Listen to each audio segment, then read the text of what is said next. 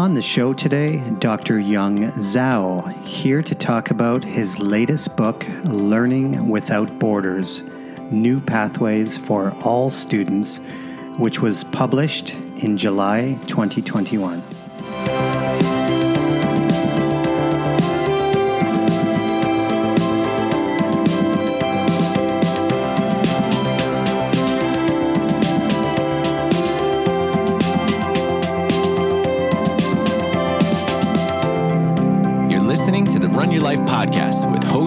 Vasily.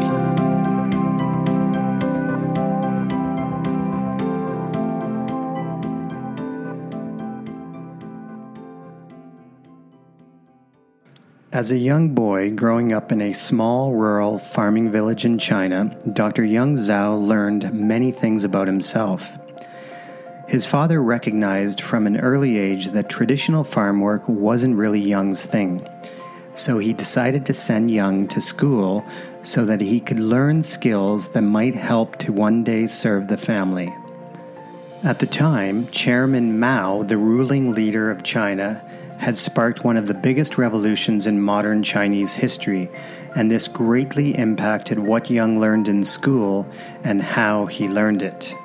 As a student, Yong began to develop a deep love of reading and took every opportunity possible to read as much as he could, whether it be the daily newspaper or old, tattered, and torn books, didn't really matter to Yong. He just wanted to read. Yong became known as having a unique talent and strength that not many in his village had, so he would go on to serve his family and the village in very special ways.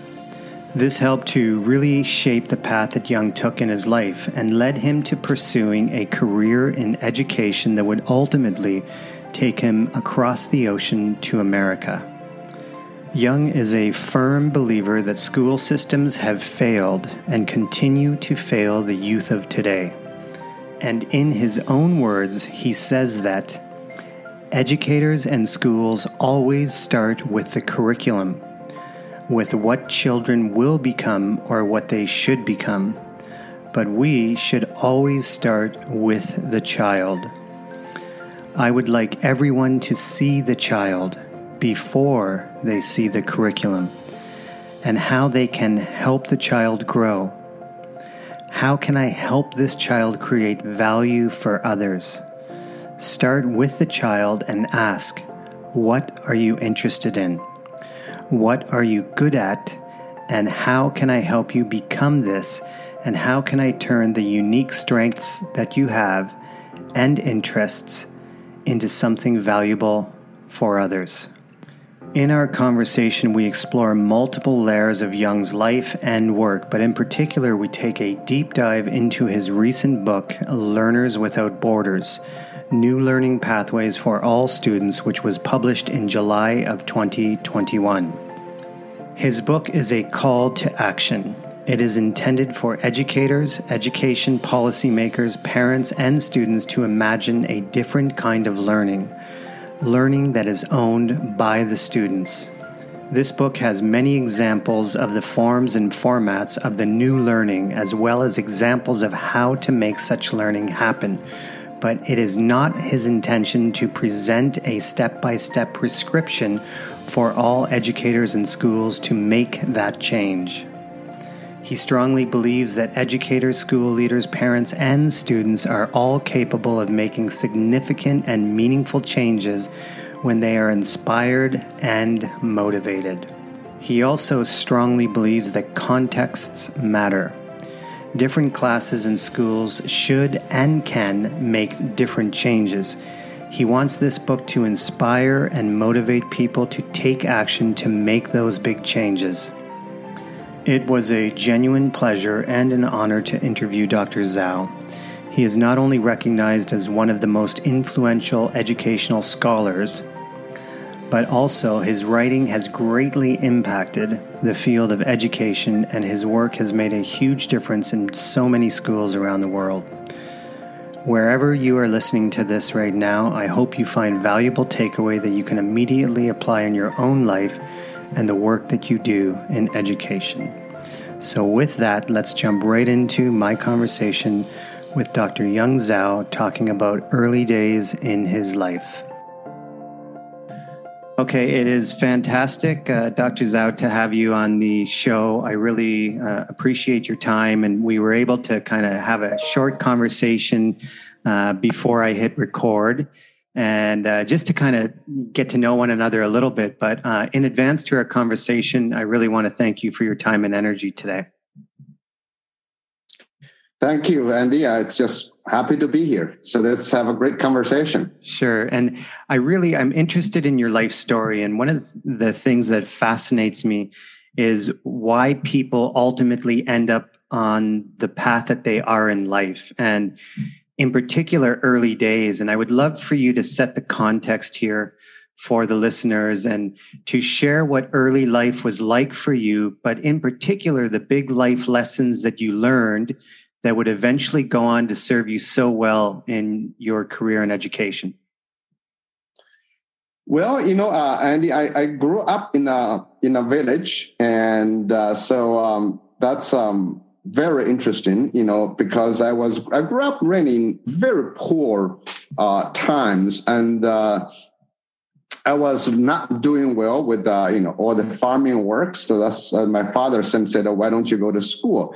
But during that's during Cultural Revolution, there are not many, um, you know, a lot of great um, educational. I, I wouldn't call they are best schools. You know, you go to school, there's no textbooks, you know, and you have one teacher who taught multiple grades, you know. And but for me, school served as a sanctuary, you know uh, away from the village. And and my father and, and everybody else, you know, uh, were supportive, but you know, they, they they could not be as to this Chinese parents tell me what to do. So after second grade, I was really mostly on my own and uh, doing my own work. So I think the important thing I learned from that is that uh, uh, children all are looking for sanctuaries. They need to get away from what they feel bad they need to find a place that where they feel good you know? So um so what they need is really uh, a place where teachers make them feel they can make a contribution they can do something. Like i was doing really bad in the village. If the village were a curriculum i would be the worst kind of student. But luckily there was school. So in school i feel like you know i can read and i could do something and that reading is valued so that's why today I encourage all parents, all schools, try to focus on what their children can do and start from there to have an education. Yeah, what I love, and I, quote, and I, I, wrote it down, uh, is that schools are obsessed with fixing deficits rather than enhancing uniqueness, and I love that and that is so special in my heart because that's why I've chosen to do the work I do in education. But can you just elaborate on that quote and the importance of schools instead of being focused on fixing deficits? To really focus on enhancing the uniqueness of each child, as you say, so they can then go on to serve others through their gifts and talents. Well, you know, uh, the, the big thing is this: we need we need to acknowledge parents and teachers and school leaders that every child, no matter what that child is, has some strength, you know, innate abilities, uh, past experiences, and that strength is not always triggered in schools, and uh, so that's the most important thing. We, how do you open up new spaces, experiences for every child to feel they're good at something and that goodness is valuable to other people? I don't think we do enough of that. We keep up, we have a curriculum, we have standards, we have national testing or standardized testing to show children what they're not good at. But we need to focus on say the strength based. I've written quite a lot about strength based education no matter what you believe, you should always make children feel they are doing something good and there's something good is contributing to other people's lives. So if in every school, if you can do that, will be great. Yeah, and one quote in particular that um, I, I, wrote down here that really resonated with me, which uh, is a is perfect to back up what you just said. Um, what you said mm-hmm. is ed- educators and schools always start with the curriculum, with what children will become or what they should become, but we should always start with the child. I would like everyone to see the child before they see the curriculum and how they can help the child grow, how I can help this child create value for others. So start with the child and ask, what are you interested in? What are you good at?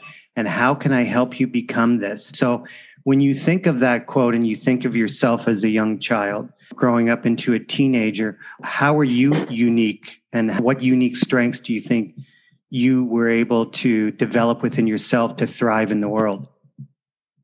Well, I think that's uh, fairly easy for me because when I was growing up in the countryside, in the village, and uh, there wasn't much schooling. So, um, what I feel I was good is reading. So I could read whatever books available. I could do that. And somehow I turned our reading abilities and getting more information. I was able to contribute to, to the village, to my fathers, you know, these things. And so, so that really kept me going uh, um, for a long time. So that, that's really important for me. But also, also you have to, as a person, not necessarily the whole entire society was endorsing me. So you have to believe that. You have to help each child have believe they have to develop the belief they're good at something. That's what I think schools and parents can do. So, when you talk about uh, the strength of reading, were you widely read? Did you read mostly fiction, nonfiction? Did did you read to learn about the world? Well, there's uh, uh, not much to read. In when I was growing up, you know, the biggest uh, library I had was uh, the uh, used books and newspapers my father collected when he was running his noodle shop. So there were a lot of books. So I had to read them because they have to use the paper to wrap up the book, you know, noodles to sell. so I got to read them fast and come early. So I read. There was no selection, no planning. I read all kind of things, you know. Um, so that's that's really a big thing. I mean, this is why I got a really curiosity in reading because. Uh, you know, a lot of the books I had access to uh, were losing pages, losing covers, you know, all those things. So I had to make guesses of those things. But also, you know, the Cultural Revolution, the Chinatown, not many books. Chairman Mao's selected works, you know, uh, historical stories that embedded in Chairman Mao's works, and it helped. So to me, was a broad access to a lot of things, but a lot of things were re- really random, you know. Yeah. And do you think that this helped you to develop curiosity? I think I was curious, you know, but but then this, of course, you know, uh, get me to be more excited about all these things. You know, I was really perhaps the, the, the only child in my village was into this kind of things. So in that way, you are unique and special. But at the same time, I want to say you got to recognize I was really bad at everything else. Yeah, and one of the questions I wanted to ask you, like you've written, you know, I, I lost count to be honest, but I think something around 20, 20 books, 21 books, uh, something like yeah. that. But what I wanted to ask you was uh, your journey of writing when you first put pen to paper.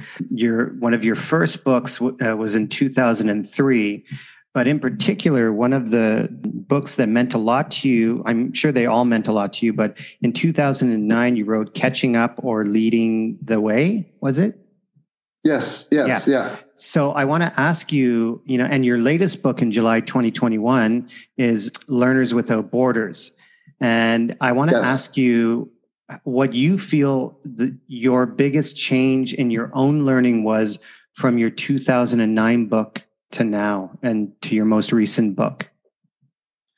Well, in uh, in uh, uh um, in 2009, I was reading the, the book called Catching Up or Leading Away. It was really one of my first books to deal with education policies because at that time I was looking at uh, East Asian countries and Western countries such like U.S., Canada, or Australia, and there seems to be a very strange uh, feeling. Today, it still happens. You know, like uh, Australia and uh, you know U.S. keep writing about how they have to become more Shanghai, more China, more Japan, more Singapore, because they have better international test scores.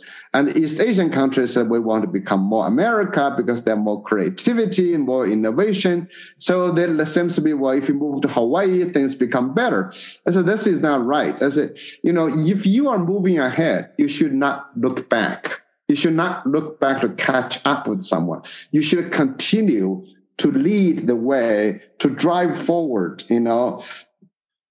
So that's uh, that's the, the, the main thing. So is that you know we live, I, I, as I wrote in the book, we live now in a um, in a new world, and the world is what I call the global world, globalized and the digital. So we should not be worried about the past. We should worry about the future, and therefore we should lead the way and try to drive education forward.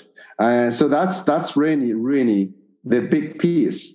And now, you know, I wrote a book called Learners Without Borders. Mainly is really is about how technology has transformed education, especially uh, during uh, COVID, uh, COVID. You know, th- this is uh, uh, it's very important to think about how today children uh, can truly learn without schooling controlling them the borders are you you, you have test scores, you have grades, you have uh, you know all the teachers, you have classroom, you have so many borders controlling students. But today, you can truly liberate yourself outside and to drive your own education. So children needs to become owners of their learning. They can learn by peer tutoring. They can learn online from other places. So it's really a different kind of education I was proposing. And it's not about, um, about, about something that you can, uh, you can think about just teaching in schools but it is really to drive children into a globalized learning ecosystem. Yeah, which obviously changes the not the roles and responsibilities of of teachers and educational leaders, but it definitely requires a reframing of the way teachers deliver their teaching and learning in the classroom for sure and the way leaders lead schools and before we get into the book i, I want to commend you on your fantastic TED Talk.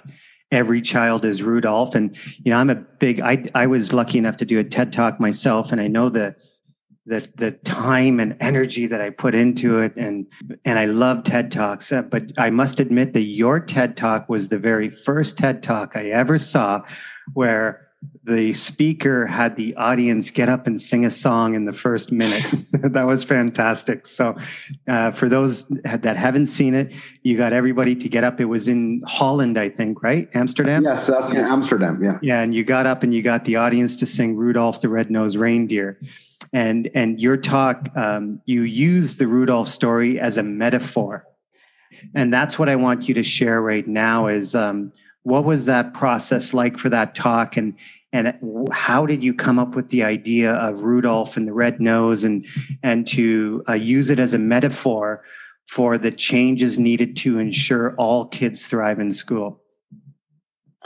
Well, I think you know if you think about the stories, it's really very much like me. You know, you you, you have something special, but that special is treated as uh, as abnormality and uh, so so he was not liked by people. It's like me, you know, I, I was I was good at something, but that's not necessarily uh, uh, what's valued, you know, at the moment. But you couldn't do something else.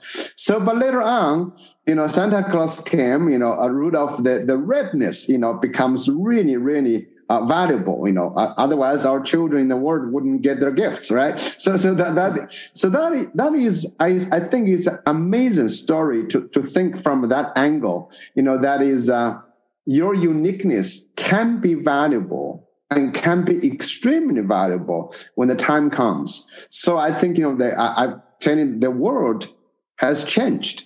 It can truly make use of every human talent you know if you have a human talent if you can become so great and so special you become truly valuable. And so that's really a story about me. A story about all the children who don't think they can do well in school. Remember schools only really value certain types of talent. And it's very limited it's very narrow. So i've been thinking a lot about how rudolph gives us, us the lesson to think about going beyond. You know, I would say like a Christmas has arrived for every child. And of course, you know, I, I you know, the uh, Christmas is not necessarily celebrated in every part of the world. You know, we have different yeah. religions, but in that story itself is valuable. Yeah, yeah, it's such a great metaphor. And when you when you think of schools, uh, what should schools be doing to develop an innovative, adaptable, entrepreneurial mindset? Like, what should they be doing now to to pre- better prepare kids for the for the world that's coming and and and uh, make them more innovative and adaptable and entrepreneurial?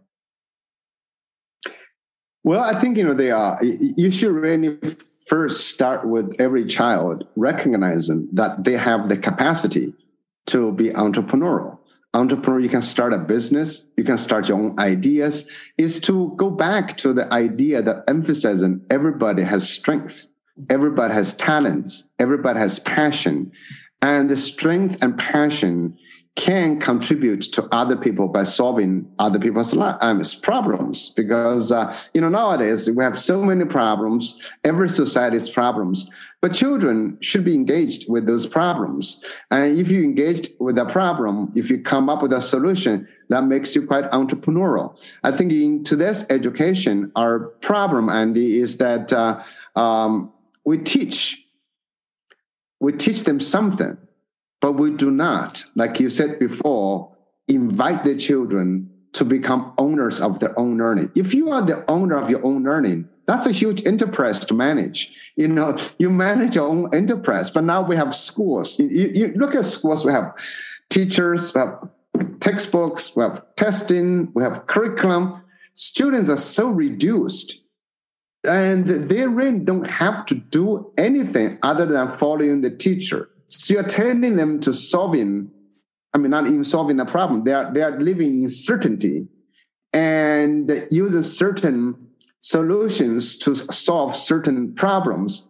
But the future is uncertain. The future requires this idea of creativity, entrepreneurship. So my view is that you take your ideas of who you are, your strength, your passion, and then you use your entrepreneurship abilities to translate what you are able to do into solutions to problems in the world and of other people. And that is entrepreneurship. And that ability to do that transcends disciplines and blurs the the space between disciplines. Right, exactly. And also you you learn to solve problems you learn actually, you learn first to identify problems worth solving. It's beyond just solving. It's you identify a problem. And that's a lot of learning. Imagine all the scientists, when they're discovering problems, it's not really necessarily following all textbooks. And if you discover a problem, then you try to refine the problem. That's a lot of learning. I don't think schools do that enough right now. Yeah. So, in your ideal vision and moving towards that vision and making it a reality, what do you feel that educational leaders, principals, directors of schools, and teachers in the classroom need to let go of within themselves in order to create that environment that allows students those differentiated entry points to learning? And um, in order to help them thrive what do they need to let go of within themselves like now right now? What do they need to let go of? Well i think they need to let go of uh, the belief whatever they're teaching is valuable. I think we should always question what we're teaching is valuable for all children. So that's why i've said you know look at the child more than you look at the curriculum. Because right now you know a lot of teachers they, they have to to teach. And they have to teach whatever is prescribed in the textbook. They have a pacing guide. They have to do this. But really question yourself is what you're teaching relevant? Is what you're teaching valuable? Or you can try to change to look at child, you know, look at uh, um, this child and say, maybe what does this child need? What does child want to do? What What's the strength of this child? I think really lose uh, a lot of uh, what we try to teach. Look at the child, more than you look at the curriculum. The second thing is that, um, you know, we give assessment all the time. Uh, and the assessment we have to think about you're really only assessing a very short-term instruction outcome. You, you know, all the other important abilities we call curiosity, creativity, critical thinking, collaboration, you know, growth mindset, great, all those important things that last for life was never assessed. So you're only focused on, did you remember what I tell you? That's but that really doesn't really almost matter. That's why, you know, Andy, I'm sure, you know, you don't remember many things you learned in elementary school, high school. You probably have emotional moments you remember, but not the content. So, so the, what, what's important is to say, pay less attention to that scores. You know, if I were teaching, I would give everybody, you know, uh, problem an A. Uh, uh, but, but as long as they finish the work, you know, remember, you know, you, you want to guide children into iterative process of improving themselves, not improving on the curriculum. So our biggest enemy really in school is the curriculum. You know, the curriculum requires everybody go through this. That's why you have talented education, you have special education, because we want to homogenize. But what my view is to say, let's not homogenize students. Let's really focus on who they are. So, how should we begin thinking about assessment differently um, in order to genuinely develop world class learners. So this is what I'm struggling with, to be honest. So I'm an I'm an instructional coach. So although I'm teaching a little bit, most of my work is in instructional coaching, and I love working alongside teachers, helping them to think about what's possible. And when it comes to assessment, I have my views, but as a coach, I can't push my views on the teacher. So I have to have conversations with them to get them thinking about what's possible in regards to assessment. So, what is your advice to teachers and educational leaders when it comes to assessment in this day and age and how to assess? Well, I think you know this is what what you're raising is actually a, very significant uh, question, and uh, I got asked all the time. Is that uh, how do we do it? It? Is very difficult to do, Andy, in, because uh, teachers have been trained to teach the way they're taught. Teachers are regulated to teach the way they're taught. You know, if you say, "Oh, I'm not going to use a textbook. I'm not use the standards. I'm not use the curriculum," a lot of people question you. Even parents might question you to say, "Why do you do that?" You know, and school leaders, of course, you have to be responsible. But to get started, I've always advised you can start with the the poor kids, the kids who are not doing well, the kids who are not engaged well. I'm sure every school may have 10, 25%, 10%, 25% of kids who are really not benefiting. If they're not benefiting, can you think of something different? You know, even assessment, you know, I'm not going to assess what you've mastered. I'm going to assess what you've done, right? You know, so, you know, in like, uh, that's the beginning of the semester, you write an essay end of the semester, you write the same essay. Everyone won't say, how much have you improved mm-hmm. on that piece, right? And so that's different, um, a product. So you assess how each child has grown in their own way. And, but also what, what's the point of assessment? If you think about this, we, we pay attention to assessment so much. Kindergarten, uh, elementary school, every grade to middle school to high school to college. What's the point of assessment? it has no implication for your future, at, at least until high school. Why do you want to assess? You know, the assessment becomes more of a comparison. You compare your child with other child. You know, so, you know how is Johnny doing versus Mary, and, and it doesn't really have any real meaning. You want to know how Johnny has grown, how Mary has grown. It's not Johnny is better than Mary, Mary is better than Johnny. You know, but in in, in schools, we tend to have that comparison. So I would really encourage giving up on assessing young children, but really look at their portfolio, look what they've done, look at what they what their point is. You know, so that's really the main thing. And the idea, like we're working on this year, we're really uh, focusing on universal design for learning, and in particular, um, really diving into this idea of um, giving kids multiple means uh, to represent their learning. And, mm-hmm. I think that's a nice way for us this year to begin to have the these deeper assessment uh, conversations, because really it's about uh, providing multiple means of representation to the kids so that they can choose to demonstrate their learning in multiple different ways. It's not just the narrative essay, but they can choose to uh, show their understanding in, in multiple ways. So, how does that resonate with you? Well, UDL is a powerful tool, uh, but UDL does not expand the content. So it's a tool, you know, that, that is good. You know, UDL is used in the existing curriculums. You're learning math, you're learning science, you're learning. It's, it's a very powerful tool, multiple, you know, multiple, uh, multiple uh, tools, multiple representations, different ways. I, I love it. It's a great, great, you know, approach. But I think education needs a bigger revolution that is more than uh, improving the process, but rather than to say, what does it mean for each and every child? Mm. I just have seen too many children failing schools, but they shouldn't be fail. Schools not, should not be there to judge people, but which has been judging people. Schools should be there to help everybody grow. Do you think that that assessment piece can be replaced in a way with every opportunity possible to give timely feedback? Uh, how does that feedback is different from yeah. assessment? Yeah. So, like for example, uh, and you can say, imagine, you know, a lot of teachers like to write feedback to students mm-hmm. and they give a grade, mm-hmm. you know, in writing. Most likely, when you have a grade attached to that writing, students will not read the feedback. You know, I've, I've been doing, uh, I've been helping PhD students to grow on their write dissertations. So you, you don't really give them a grade. It's just in the end, if they pass, is pass. You have a high quality expectation.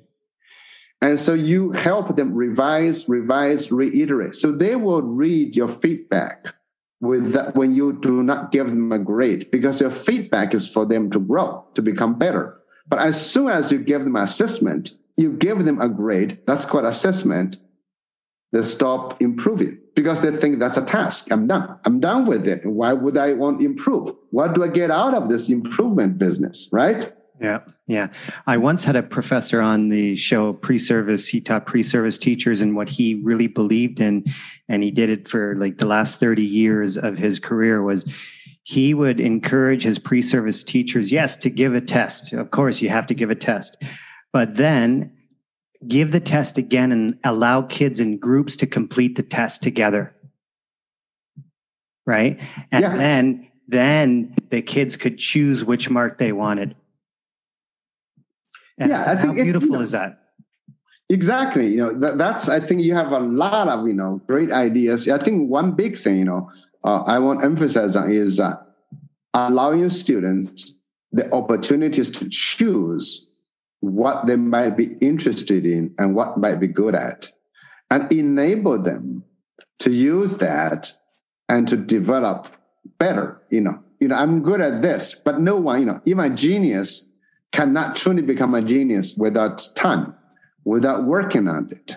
So you you you you can start as, oh, I'm so good at writing. But you know, no genius can write well just with the first piece of writing. You got to improve. So you keep improving those kind of things. And but I think schools emphasize too much again on curriculum, on trying to drive that piece. You know, when you have a curriculum, you're making a guess about the children's future to say, well, you know, in the future you will need this. But how true is that? We can't be true even Saudi Arabia, you see a lot of big changes a lot of things you know, happening, right? Yeah, yeah, for sure. So uh, let's take the last, uh, we've got about 15 minutes left, 15, 17 minutes. Let's take these last uh, a few minutes to really dive into your book, Learning Without Borders uh, New Learning mm-hmm. Pathways mm-hmm. for All Students. So, this came out in July 2021. And what I would love you to talk about is what your process was like for writing this book and, and how were you able to take ideas from inside of your head, think about that, process those ideas, and then ultimately put pen to paper. So, what was that process like for you writing this book? Well, this book has been going on for a long time. It's before the COVID pandemic. You know, I had, um, after writing so many books, and I really come to recognize what's controlling students and teachers. It's the entire education system. Remember, we built a system they're all like borders, like walls that control all students. You know, students of the same age have to be in the same class. That's a border. But you, you know, teachers know, parents know, children of in one year actually are different, right? You know, you know, if you think about a five, six year old, and not one person could be seven already, you know, just one day difference. You know, the school decides on a day arbitrarily, and you go back another year. So that doesn't really work, but we accept it. Mm-hmm. And then if you think about uh, a curriculum, every student has to go through first grade, second grade, and then first grade is getting ready for second grade. But how true is that? You have children come in first grade, they can read at third grade level. Why do you keep them that way? So you use age to control. And then, you know, today we have teachers who really have access to YouTube, to mean, to Khan Academy, to TED Talks, to so many resources.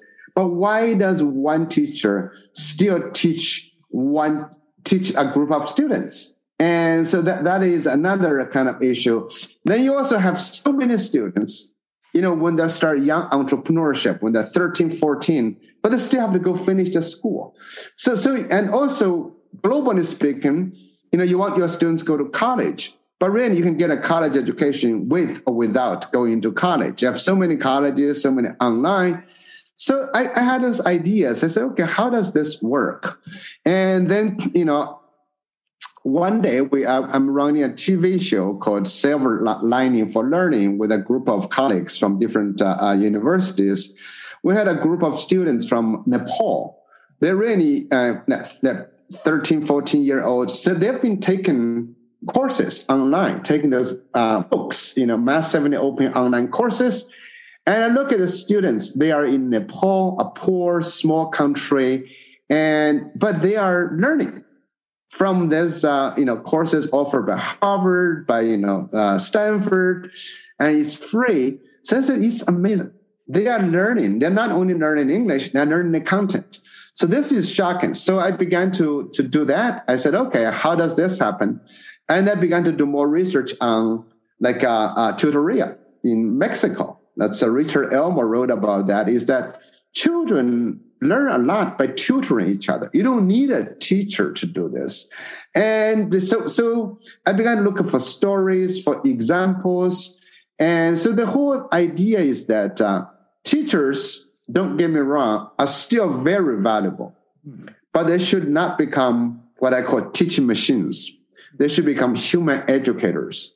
Their best interest is not to pass on the information or explain things. Their best is to become a personal coach, to cultivate the students, and also to curate resources for all students.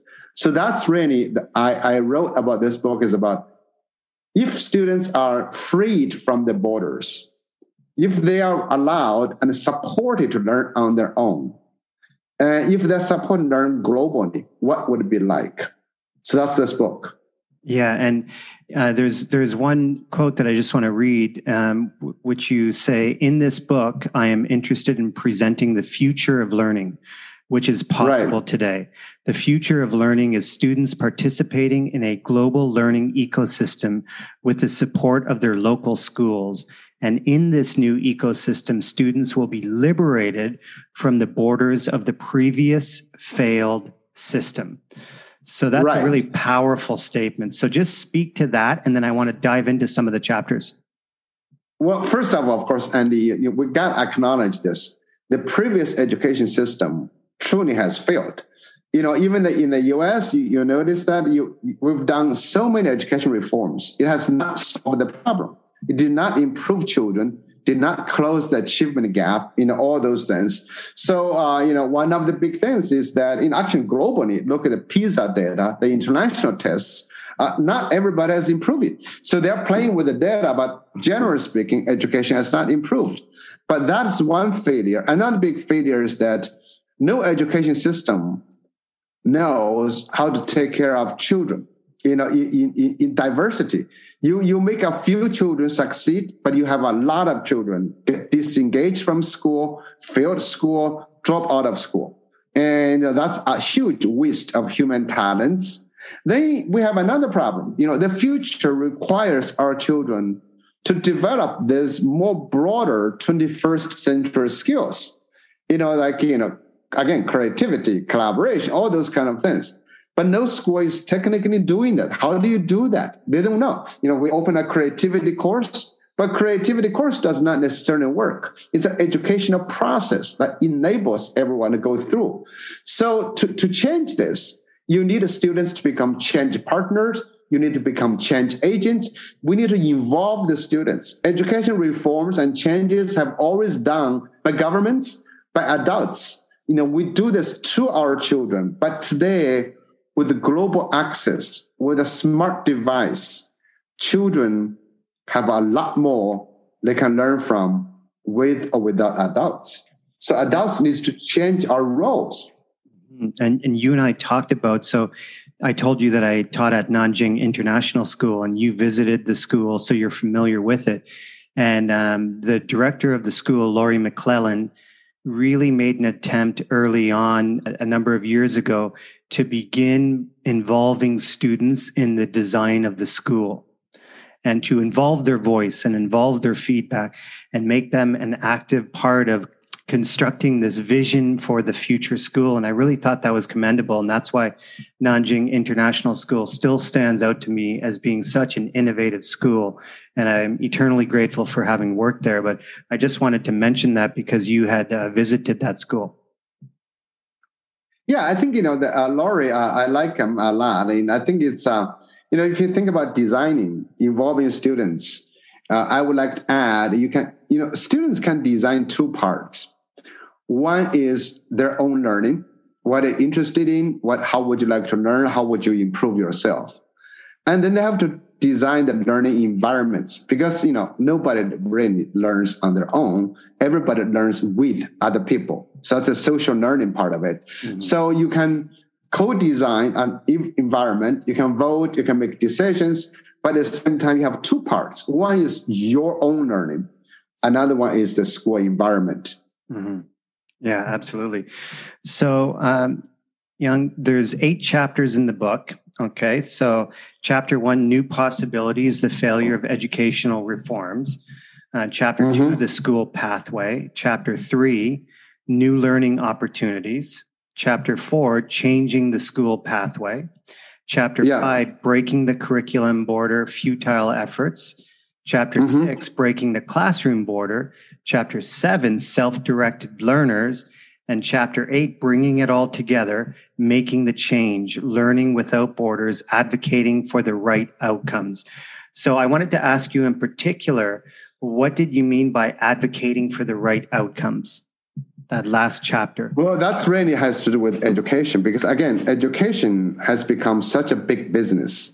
You know, we, we've been assessing we've been measuring a lot of outcomes. But many of the outcomes we measure, like I said before, are short term instructional. You know, did you remember what this book told you? Do you remember what this? So that's not the right outcome. The right outcome is does every school, does every education system cultivate people who will become self confident, who will become creative, who will become entrepreneurial, who knows what their strengths are, who are eager to solve problems for other people and the world. So that's the right outcome. So how do you cultivate that? That's not, not done by teaching. You know, in education, we have the really bad habit of saying, if we think something is important, we're going to teach it. You don't, you know, you, you really don't teach. Students grow with that. And that is a really important thing, Andy. That is, you know, we say, oh yeah, creativity is important. Let's teach it. But how do you teach it? You know, entrepreneurship is good. Let's run entrepreneurship club. It's not like that. Education is a lifelong experience. You fail, you pick up yourself, you change, you define. It's a refining process of yourself. You know, you refine yourself. And education is to create space for that and that assessment is much much later you know uh, later on so i think in i mean really today if you want to get a higher education in most countries you can you know higher education is mass education now. Why do you force kids to select to choose i mean introduce artificial useless testing? Yeah yeah great um, and Yong where, where can people find the book? Uh, they can find it either on Amazon or they can find it by the to the publisher Corwin, uh, Corwin.com, and it's called you know um, like like like you mentioned, Learners Without Borders. I really hope uh, people can read it. It's uh, it, it is uh, again, it's not a how to to say, oh, you, how do you do this? But there are examples showing you how many different ways you can learn. You know, there's online massive learning systems, and children can really get engaged. You know, like fan fiction writing. Think about Scratch. You know, think about. You know, if you have an interest, you can dive in. If you actually want to like become electrician, just get on YouTube. You really can learn how to do it, right? You want to be a great cook, you can do that. Yeah. So I think the idea from our conversation is to say, how do we celebrate the individuals as agents, the individuals as capable and intentional learners and problem solvers? Yeah, great. And uh, I'm going to include that in the show notes. And um, your website, can you tell people your website? Yeah, my website is uh, uh zhaolearning.com, Z-H-A-O learning.com. Okay. To end the show, I just want to ask you when you think about your career, what are you most proud of and what do you hope your legacy will one day be?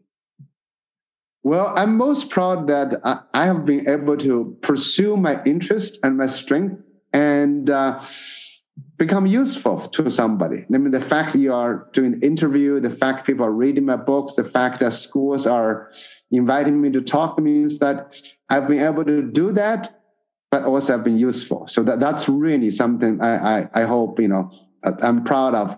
You know, the legacy is simple. I just want children to be respected more in schools.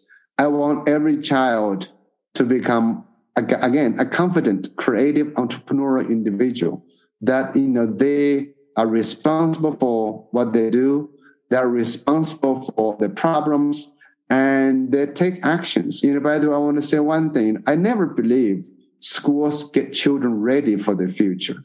There's no future without children. Mm. we don't prepare them for a certain future. We prepare them to create a better future.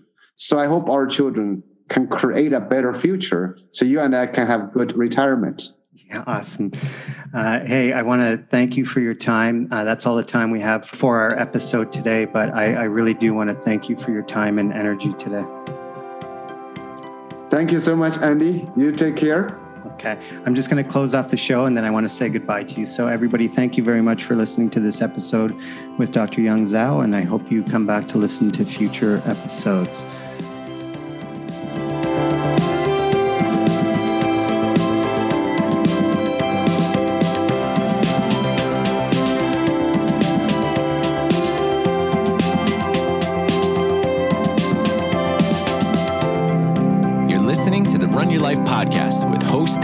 Vasily.